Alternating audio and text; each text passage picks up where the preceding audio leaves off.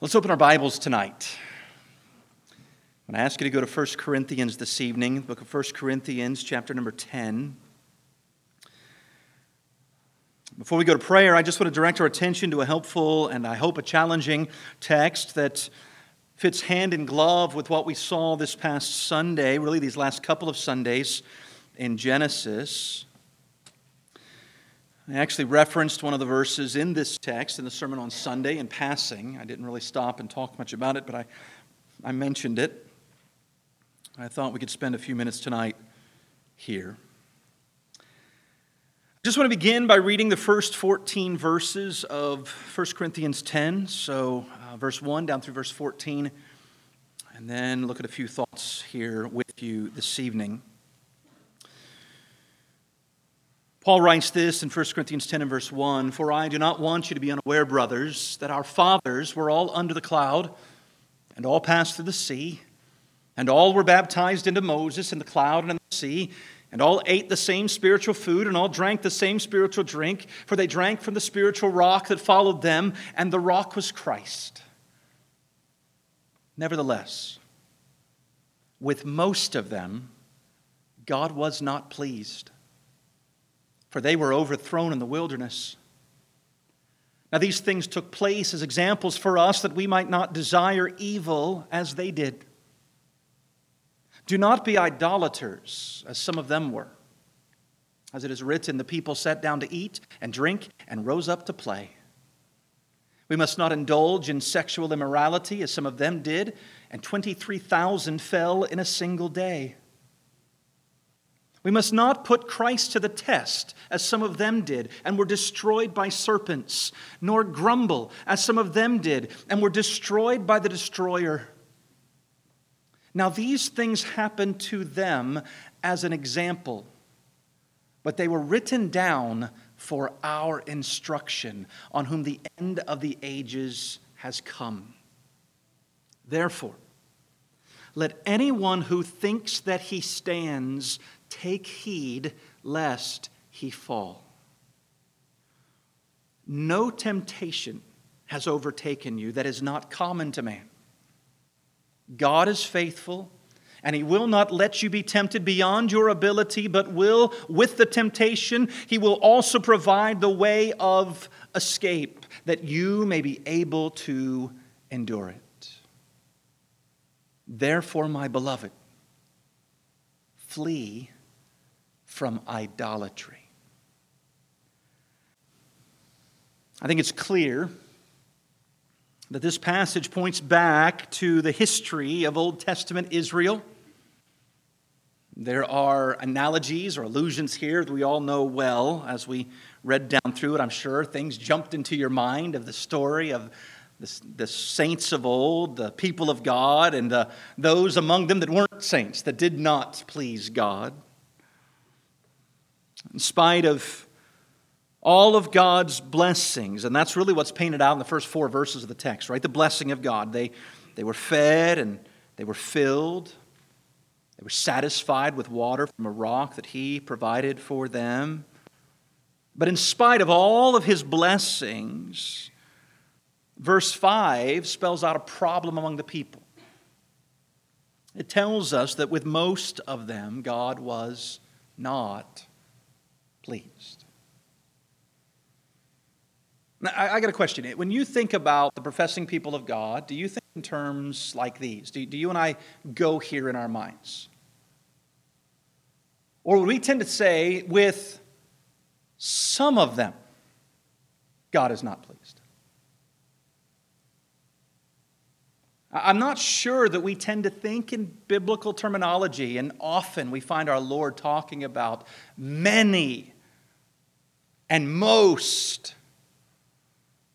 And we like to flip that scenario. We, we think we're talking in terms of giving the benefit of the doubt. We, we think we're being optimistic and hopeful. My question is are we being honest?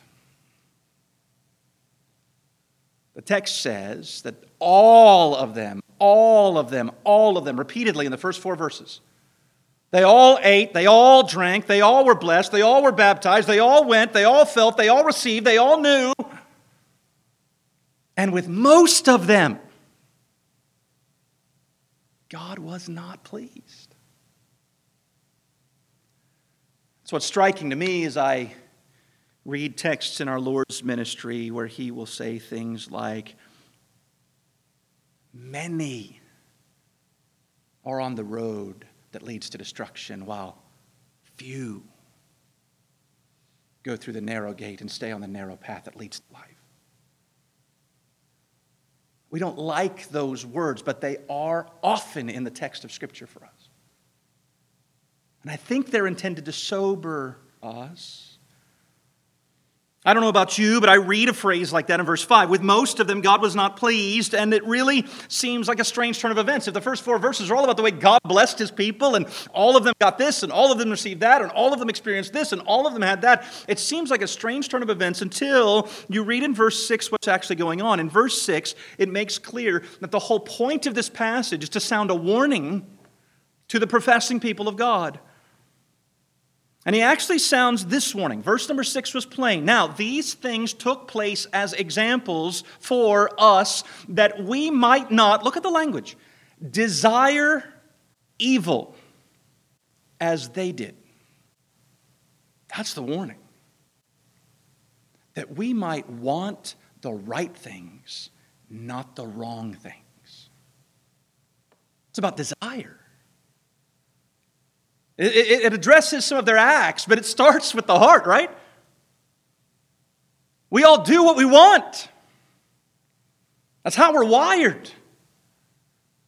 So, where does Paul go? He doesn't just talk about acts, deeds. He says, What do you want? Like, what do you want? Do you and I desire evil as they did? Is the question he's asking. So, Paul then is writing a passage to warn us about the danger of desiring evil or of having evil desires that lead to a faithlessness toward God. In fact, we talked about it Sunday, Paul's warning. He was concerned that some of them that he wrote to would be deceived like Eve and prove to desert Jesus in time. This is the kinds of warnings the apostle writes. You find them in his epistles repeatedly. Hey, hey, hey, don't just start well, finish well. So he said, don't just look to the external, thinking it all looks good right now, so who would really know? No. He says, what is in your heart? What's going on on the inside of you and of me? In fact, he goes on the next verses to describe several sins that flow directly out of the evil desires that are prone to plague our fallen and our sinful hearts with temptation, the kinds of things that pull our hearts away. It says it starts with a, with a desire, it starts with what's on the inside, but our evil desires lead to things, and he really gives us four things in the passage that it leads to. First of all, he tells us that our evil desires lead to spiritual infidelity spiritual infidelity. Verse 7 is really plain about this, where he simply says, Do not be idolaters, as some of them were. As it is written, the people sat down to eat and drink and rose up to play. And so, miss it, the people knew the true and living God of heaven. God had just rescued them from Egypt. He had led them through the Red Sea on dry ground. He was feeding them with manna and with quail. He was supplying them with water that came miraculously out of a rock. And even though all that was true and happening right before their eyes, they still abandoned this God, their God for idols. Even as Moses was on the mountain receiving the law in the midst of the thunders and the lightnings and the smoke and the clouds, they were at the bottom of the mountain having a pagan orgy around a golden calf they had formed. while God thundered on the mountain above them. This is what he's pointing to. The Bible is clear that they, they simply wanted a God of their own making. One that they could fashion from their own imaginations with their own hands, one that would be what they wanted, do what they wanted, be at their beck and call, be like the other nations, not be quite so offensive as this one we serve. They wanted a God they could imagine, not a God who defies all imaginations because he is the one true creator who is ultimately incomprehensible in his greatness. And this is why Paul says to the New Testament church that he wrote, to whom he wrote, Don't you be like them. Exchanging the knowledge of the true God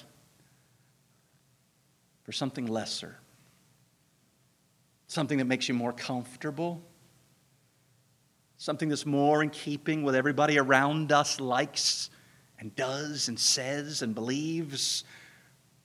What's he say to us? Don't be like them.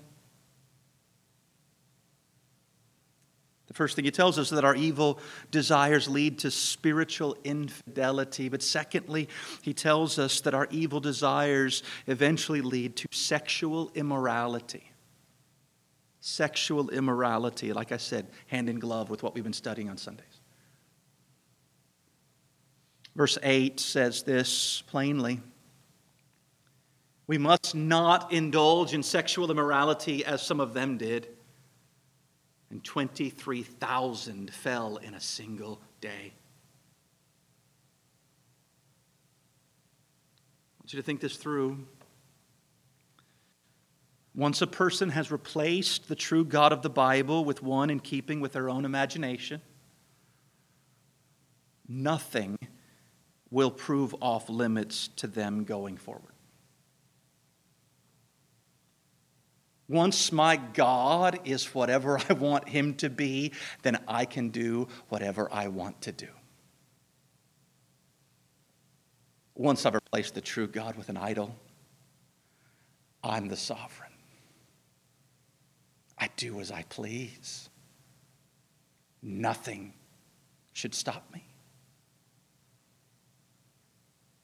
It's important to remember the biblical description of, uh, of sinfulness and the, and, and the kind of sin. We saw it Sunday. It's in Genesis. What did God see around the flood? The Lord saw that the wickedness of man was great in the earth and that every intention of the thoughts of his heart was only evil continually. He did what he wanted. Mankind did what he wanted just did as he pleased. And when this is the case, man without restraint plunges headlong into wicked sin. We saw it in Romans 1 as we considered it on Sunday as well. What happens? They reject the knowledge of God, and God gives them over what? To the lusts of their hearts to impurity to the dishonoring of their bodies among themselves. When you reject the true God, it leads down this road. So he begins with the question of spiritual infidelity that results in sexual immorality. This is why Paul warns us in our text don't indulge in the lusts of the flesh as they did. Don't do what they did. And he warned us, right? 23,000 of them died in a single day. It was that sobering to God, that serious to God, that sobering to the people. If we're not careful, we tend to presume upon the mercy and the grace of God. So, this leads us to a third reality. We said our evil desires lead to spiritual infidelity, and secondly, our evil desires lead to sexual immorality. But the third thing our evil desires lead to is arrogant presumption. Arrogant presumption. In fact, the very next verse in our text, verse 9, says this We must not put Christ to the test, as some of them did, and were destroyed by serpents. The phrase put Christ to the test communicates a, an arrogant attitude of presumption toward the Lord.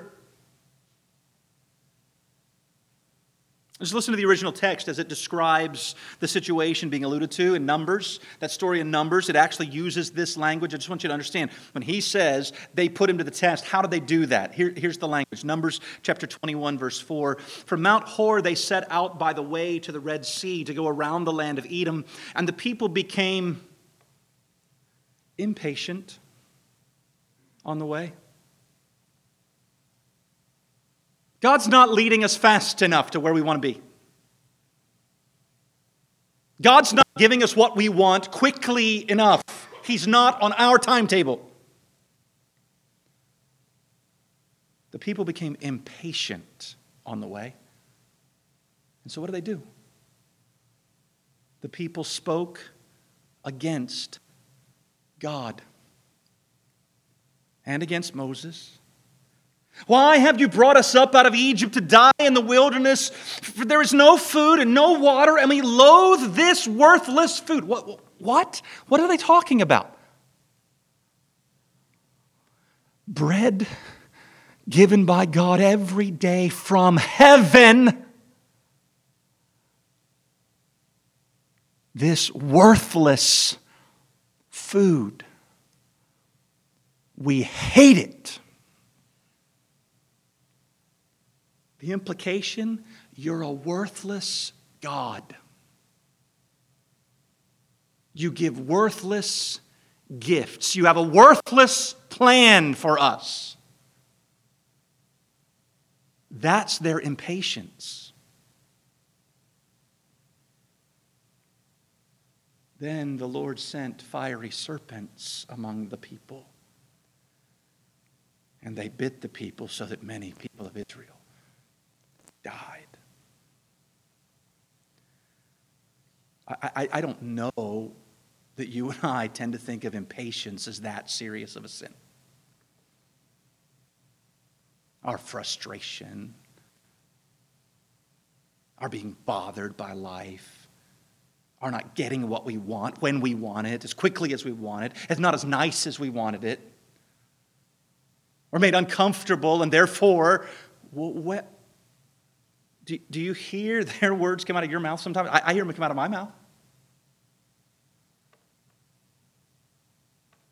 Why'd you lead us here?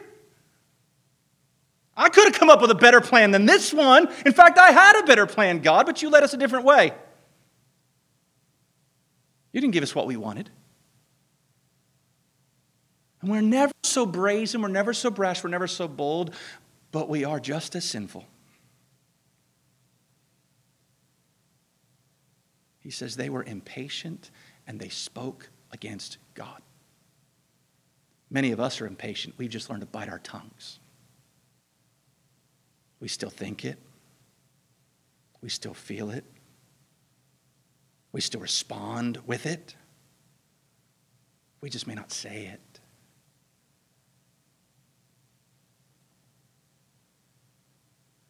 Think of it the all seeing, all knowing, all powerful, all wise, ever faithful God who rules over the universe was leading them personally, specifically through the wilderness by, by a pillar of fire and a pillar of cloud, and he was meeting every one of their needs. Their shoes and their clothing were not wearing out. They were not thirsty, for there was a rock providing water for them. They were not hungry because there was bread for them every morning when the dew was out. And they viewed all of that as worthlessness. We'd rather be slaves where we were because at least we had vegetables. In fact, they actually, when they spoke, they spoke as though God's intent was the same heart as a murderer. Did you bring us out here to kill us?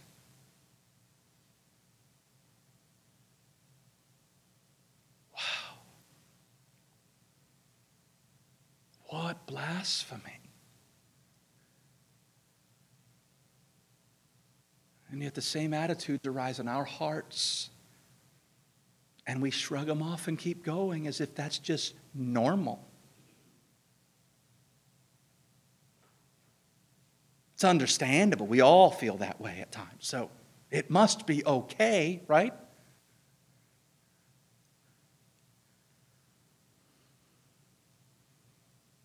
Even though this was the God who was meeting their every need and leading and guiding their every step, they grew impatient with him.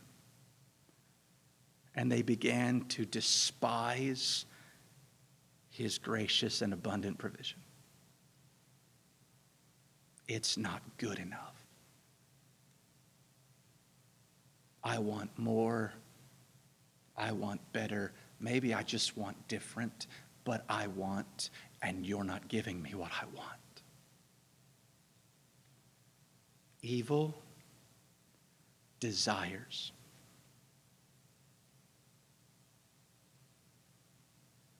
Friends, that that we're describing here is the epitome of arrogant presumption. If that's not it, I don't know what is. But it's exactly what Paul describes. And once again, Paul would instruct us with these words don't be like them. Don't be like them. Our evil desires lead to spiritual infidelity. Our evil desires lead to sexual immorality. Our evil desires lead to arrogant presumption. There's a fourth thing we see in the text, and it's this our evil desires lead to thankless grumbling. Thankless grumbling. Verse 10 was plain when it said, Nor grumble as some of them did and were destroyed by the destroyer. Don't grumble like they did. I think all of us are well aware of the fact that all through their wilderness wanderings, the children of Israel were marked by a grumbling spirit. I mean, it's just, it's all, all over the text. I mean, every time they, it seems like they paused, every time they breathed, what came out next was grumbling. They needed to wet their whistle with this miraculously provided water so that they could figure out a way to, to, to speak their grumbling, right?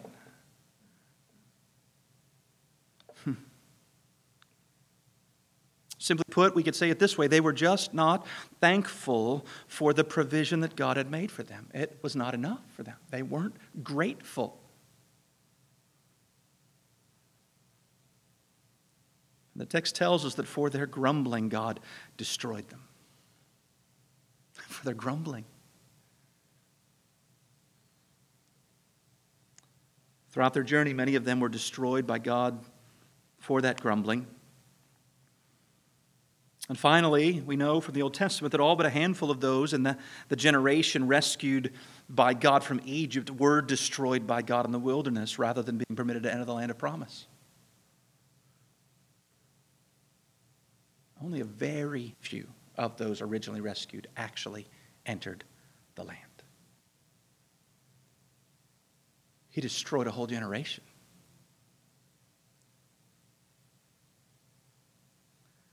And once again, Paul makes it plain. What's he say? Don't be like them. Don't be like them. Now, I must confess that if we're not careful, a list like this can begin to discourage us, right?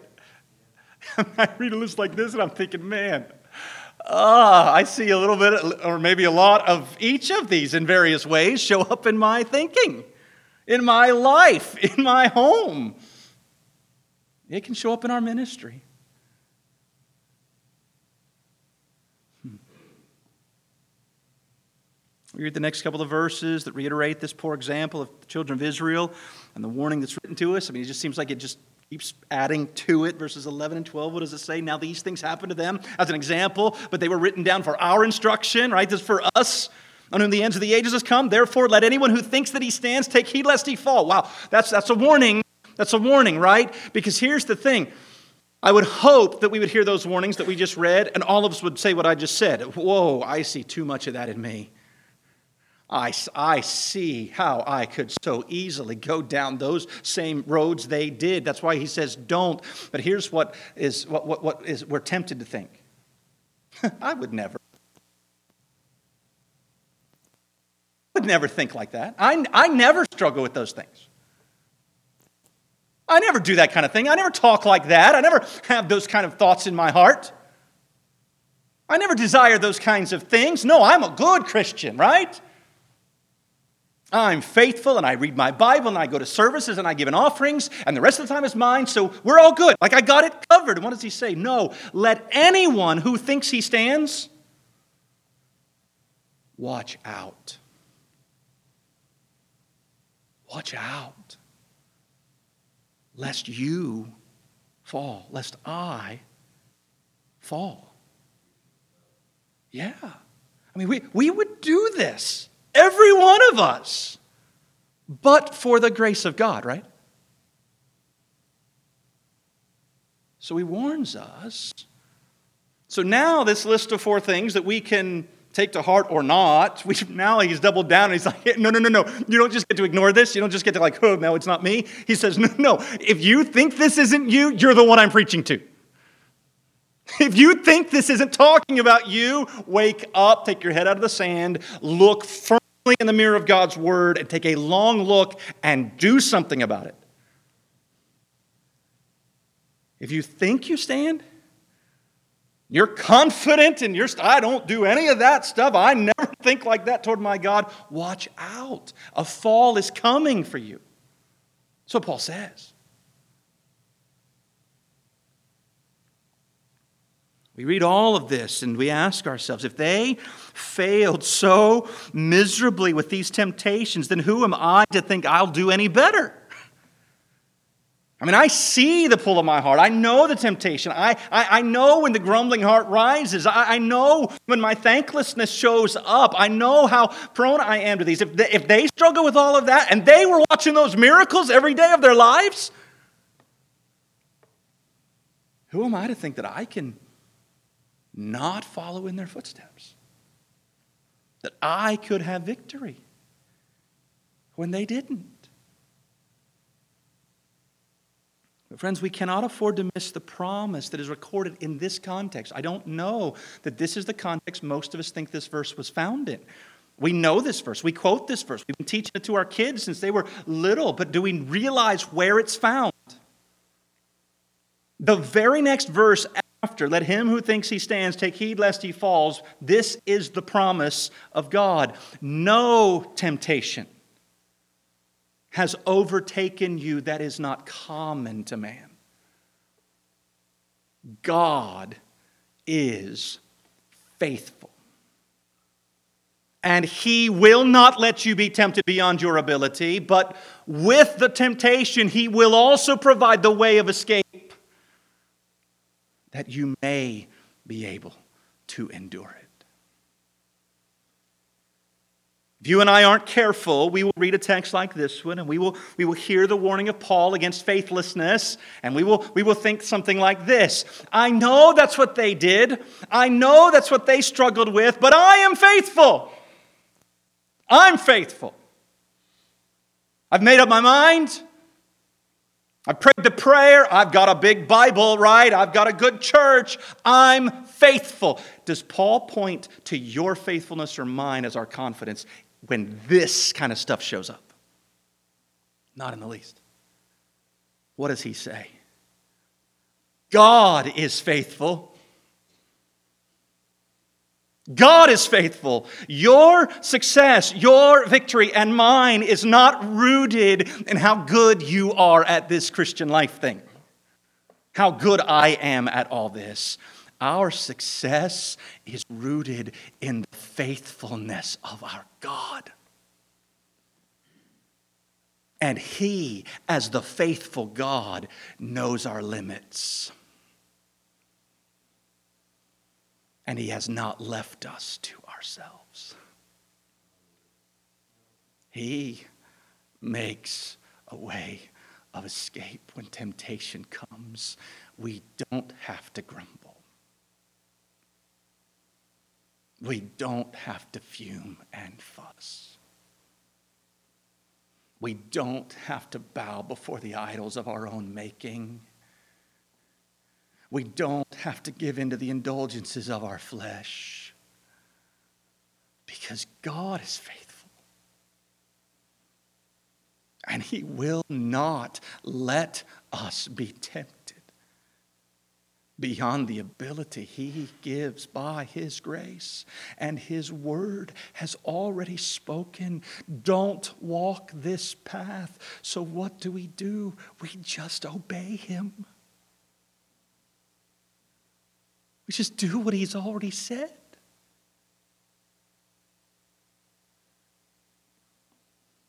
Friends, our God has not left us alone in the face of temptations to sin.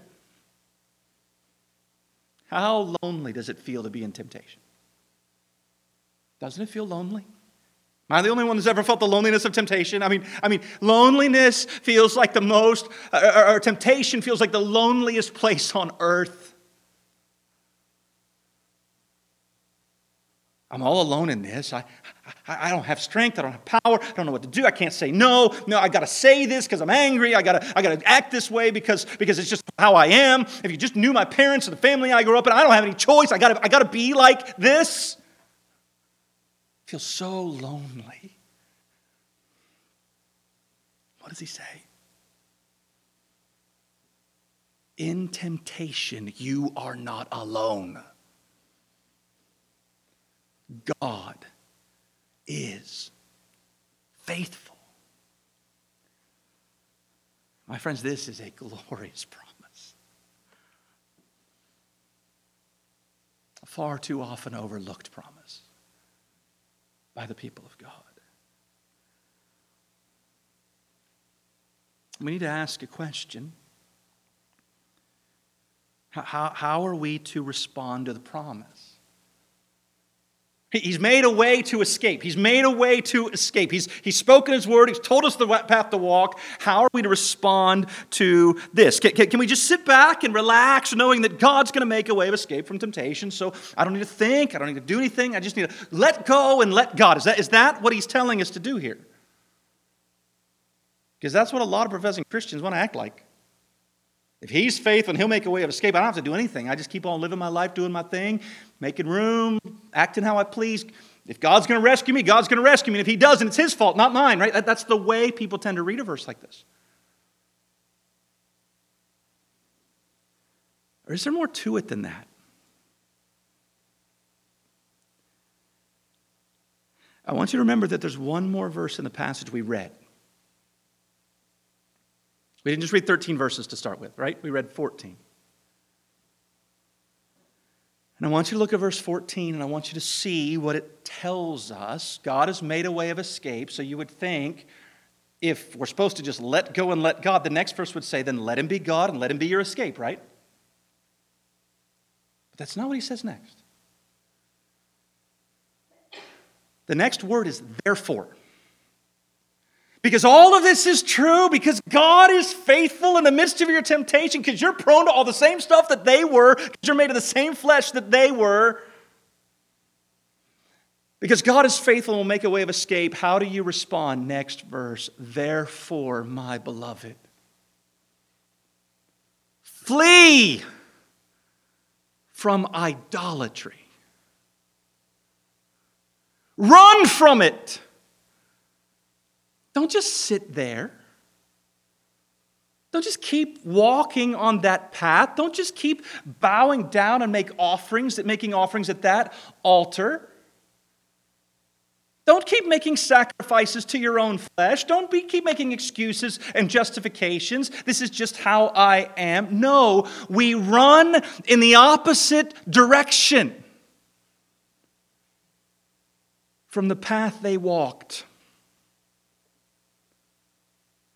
We actually do what he said he is empowering us to do.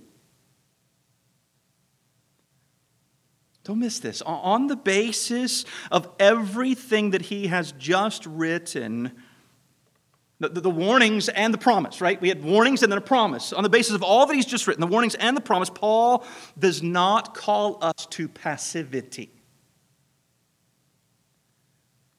He commands us to flee. Like Joseph with Potiphar's wife get up, get out, get on your running shoes, and take off. Don't stay there. Don't stay there. Now think, think it through. I, I, was wrestling with this as I was getting ready for, for tonight. He, he could have, he could have commanded us to flee from any or all of the temptations, right? He just named four big temptations. He could have named any of them. He could have called us to flee from immorality. He does in other places, he doesn't here. He could have called us to flee from presumption. He could have called us to flee from grumbling. But he calls us to flee from idolatry. Idolatry. Seems as if idolatry is the root issue here. In other words, he seems to be saying this spiritual infidelity leads to sexual immorality, it leads to arrogant presumption, it leads to thankless grumbling. But the issue is actually at the root is an unbelief in the God and a bowing to another, another God, an idol of my own making. We're all worshipers, we all worship something. And when we don't worship Him, we ultimately worship something else. This, I think, is why Paul commands us to flee from idolatry. Simply put, we flee from idolatry, friends, by running to our God.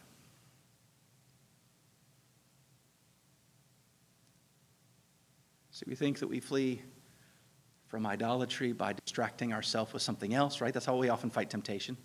I'm tempted to do this, so let me just distract myself with something else that's maybe more innocuous than what I was going to do or say. So we maybe have some form, even sadly, of, of harming, whether it be pinching ourselves every time we're tempted to say something. And, and, that's going to be my reminder. That's how I'm going to fight temptation. I'm going to pinch myself every time. So I hurt myself so that I won't hurt somebody else with words. So I'm, I'm going to I'm going to hurt myself so I don't do that, right? Fellow addicted to pornography decides, well, I'm just going to give myself over to video games instead. It's not as sinful, right? So I'm going to just I'm going to play video games so I don't I don't indulge the flesh over here. So I'll exchange I'll exchange laziness for immorality. As if that's a solution to a sin problem. What does he say? No. Flee idolatry. That means run to God. At the end of the day, we can flee from temptation because the text tells us that our gracious and faithful God has made this way of escape for us. He has given us His grace, He has given us His mercy. He has provided for us life and breath and everything. My question for us would be this Are we honest in our own minds and hearts about what we're up against in a life filled with temptation? And rather than being beaten down, and overwhelmed, and feeling a little more lonely in our temptation than we already felt before we came in here, I want us to leave feeling bolstered, strengthened, encouraged, because we've been reminded we are not alone when we are tempted. God is faithful.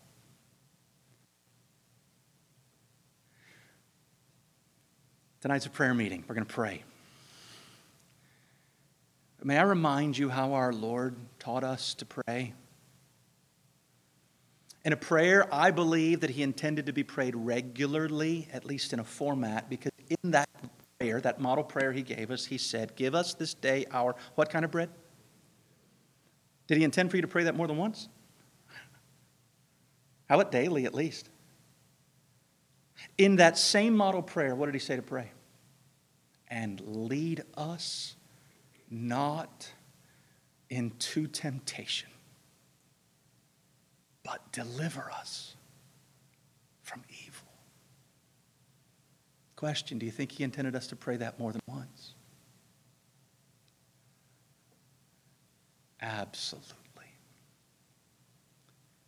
So tonight, as we pray, could I, could I ask you to, to pray with me? And let us pray for each other that we will, by His grace, run to Him in prayer and seek His grace and His help and His mercy in our times of need. And may we walk through this life knowing the truth of temptation, but knowing our God is the one faithful when we are tempted. Therefore, we do not need to give in to temptation, but run to him in our temptation, that he might be exalted, he might be glorified, and he might work for our good. So tonight, let's pray like that. All right?